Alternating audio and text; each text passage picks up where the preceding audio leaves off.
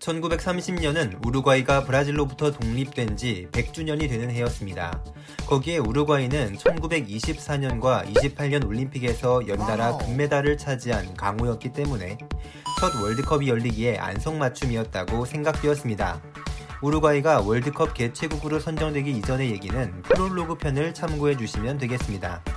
멀리 떨어진 다른 대륙에서 정체불명의 첫 대회가 열린다고 하자 많은 유럽 국가들이 출전을 꺼려 했는데 피파 회장인 쥘 림의 설득 끝에 프랑스, 유고슬라비아, 벨기에, 루마니아 이렇게 4개의 나라가 첫 월드컵 출전을 위해 우루과이를 향했습니다.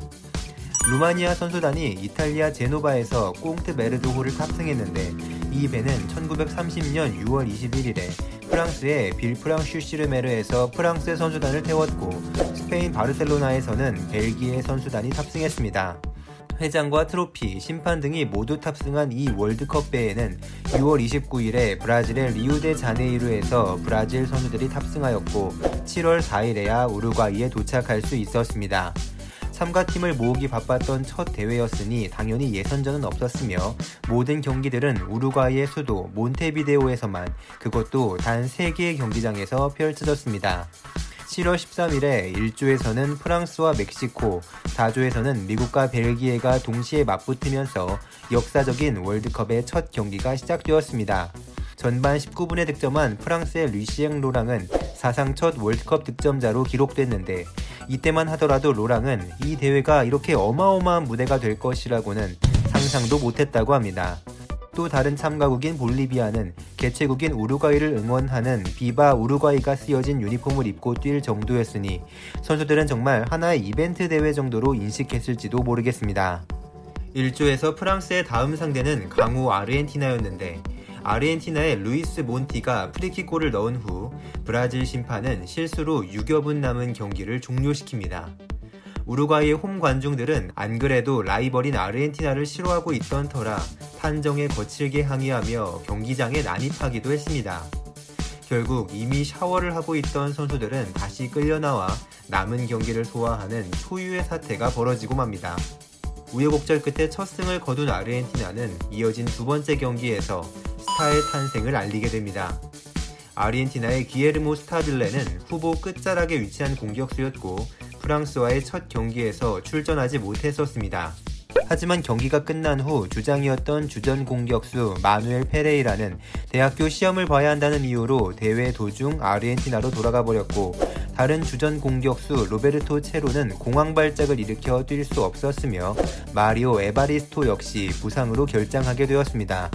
결국 후보였던 스타빌레가 예상치 못하게 경기에 출장하게 되었는데 2차전인 멕시코와의 경기에서 갑작스럽게 출전한 스타빌레는 헤드트릭을 터뜨리면서 팀의 6대3 승리를 이끌어 모두를 놀라게 합니다.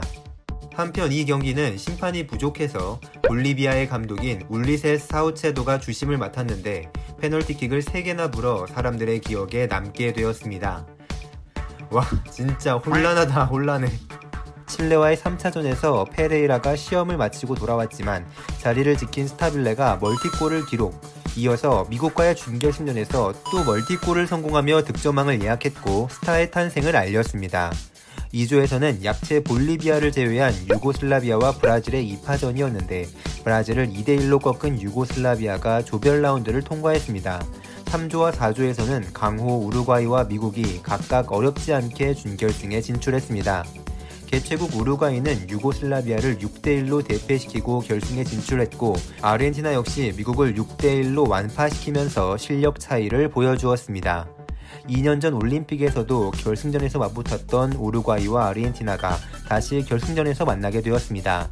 당시에 축구로 상당히 이름을 떨치고 있던 두 나라의 라이벌 의식은 지금의 브라질과 아르헨티나를 생각하면 이해하기 쉬울 듯 합니다.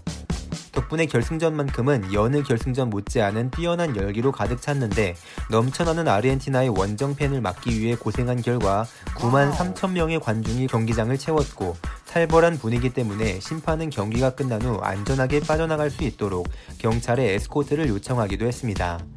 서로 자신들이 사용하던 공으로 경기를 해야 한다고 주장하다가 전반전엔 아르헨티나제 공으로 후반전엔 우루과이제 공으로 축구를 했는데 신기하게도 전반전에는 아르헨티나가 2대1로 앞서고 있다가 후반전에 우루과이가 3골을 넣어 4대2로 승리하며 초대 우승팀이 되었습니다. 결승전에서도 골을 넣은 스타블레는 8골로 단독 득점왕에 올랐고 월드컵이 끝난 후 거액의 이적료로 이탈리아의 제노아로 이적했습니다. 데뷔 전에 볼로냐를 상대로 헤드트릭을 기록했지만 이후 기대에 못 미치는 활약으로 5년간 41경기 15골에 그쳤으며 평범한 활약을 펼친 후 은퇴했습니다. 은퇴 후에는 아르헨티나 감독을 무려 20년 가까이 맡으며 오히려 감독으로 더 뛰어난 능력을 보여줬다는 평가를 받습니다. 우여곡절 끝에 마무리된 첫 월드컵은 이렇게 그 시작은 미약했지만 앞으로 창대해질 일만이 남아 있었습니다. 다음은 주세페 메아짜의 1934년 월드컵 이야기로 이어지겠습니다.